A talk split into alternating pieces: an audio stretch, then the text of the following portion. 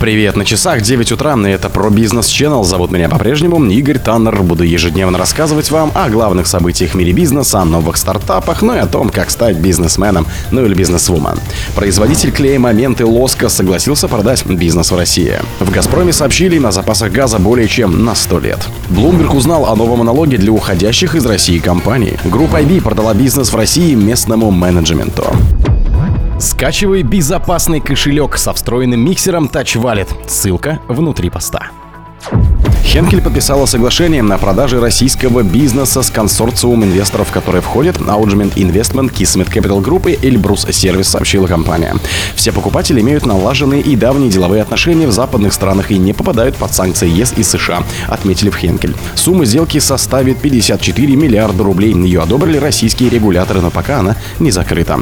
Henkel производила в России чистящие и моющие средства под брендами Ласка, Persil, Лоск, Пемос, Пемолюкс, Вернель и другие, а также клей Момент, Метилан и другие. В стране у Henkel было 11 заводов в Перми, Энгельсе, Ленинградской, Московской и Ульяновских областях и Ставропольском крае и 12 офисов. В 2021 году выручка Henkel Рус составила 95 миллиардов рублей, чистая прибыль 7 миллиардов рублей. Ауджмин Investments – это структура владельца производителя лекарств Фармстандарт Виктора Харитонова. Kismet Capital – инвестиционной компании Ивана Таврина. Ильбрус Сервис – компания основателя инвестфонда Ильбрус Capital Дмитрия Крюкова. О том, что эти организации собираются выкупить российские активы Хенкель, ранее сообщили источники РБК в ведомстве. Собеседники газеты отмечали, что структура Харитонова будет мажоритарным владельцем. По их данным, договор предусматривает опцион обратного выкупа активов. Источник РБК отмечал, что для Крюкова получение доли в бывший Хенкель будет личной инвестицией.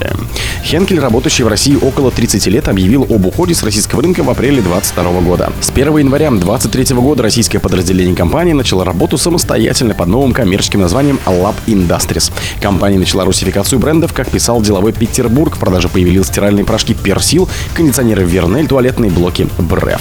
В «Газпроме» сообщили на запасах газа более чем на 100 лет. Нефть рано или поздно закончится, а запасов газа у «Газпрома» хватит на 100 и более лет, заявил глава Совета директоров компании Виктор Зубков на Всероссийском газомоторном форуме, передает РИА Новости. По его словам, российская компания лидирует по запасам газа среди всех национальных и публичных нефтегазовых компаний в мире. Наконец, 2022 года извлекаемые запасы группы «Газпром» составили 35 триллионов кубометров газа. Сегодня запасы газа на 100 лет, отметил Зубков. Мы с вами знаем, нефть кончится рано или поздно. И на чем мы будем ездить? Электричество? Многие хотят и никто не мешает. Пусть рынок электрических автомобилей развивается, но есть природный газ, запасы которого на 100 и более лет. И работа «Газпрома» в сфере запасов природного газа создает условия для устойчивого развития всей экономики на многие-многие десятилетия вперед, добавил Зубков. В 2022 году чистая прибыль «Газпрома» снизилась более чем втрое, составил 747 миллиардов рублей, что на 72% меньше, чем по итогам предыдущего. По итогам 2021 года «Газпром» получил рекордную чистую прибыль в размере 2,5 триллиона рублей, сообщала компания. В 2020 году был зафиксирован убыток в размере 707 миллиардов рублей. Чистая прибыль в прошлом году снизилась на фоне сокращения, а затем при остановке поставок газа по Северному потоку. Кроме того, ряд стран, в частности Нидерланды и Дания, отказались платить за газ в рублях, и поставки в них также были прекращены. В то же время глава «Газпрома» Алексей Миллер сообщал, что в конце 2022 года компания установила новый рекорд суточных поставок газа в Китай.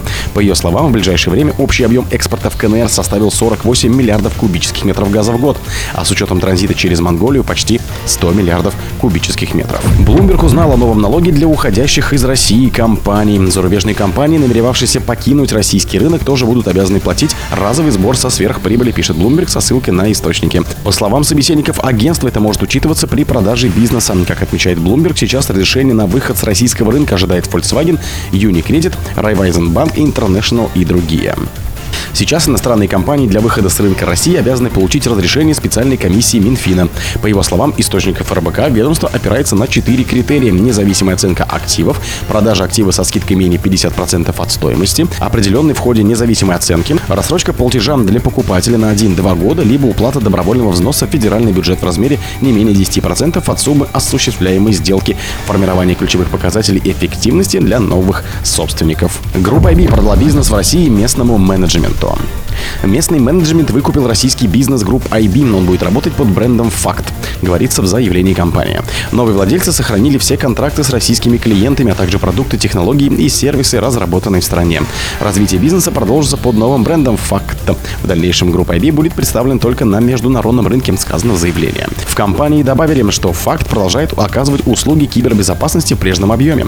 Главой «Факта» стал Валерий Баулин, ранее занимавший пост регионального директора группы IB. О том, что российский бизнес группы IB будет отделен от международного, компания анонсировала в июле 2022 года. Тогда же было принято решение, что бизнес компании в России и СНГ начнет развиваться самостоятельно. В ходе финального этапа разделения активов сооснователь и ЦО групп IB Дмитрий Волков продал свою долю Баулину и вышел из состава акционеров. Сумма сделки не разглашается. Основным акционером российского юрлица под новым брендом «Факт» по-прежнему остается основатель группы IB Илья Сачков. Для тех, кто не в курсе, группа IB – это международная компания в сфере информационной безопасности. Занимается предотвращением кибератак, борьбой с мошенничеством и защитой брендом от цифровых рисков. Основана в 2003 году в Москве. С ноября 2018 года штаб-квартира группы IB расположена в Сингапуре. Также у компании есть офисы в Иннополисе, Амстердаме и Дубае. Число сотрудников в России на сентябрь 2022 года более 550 человек.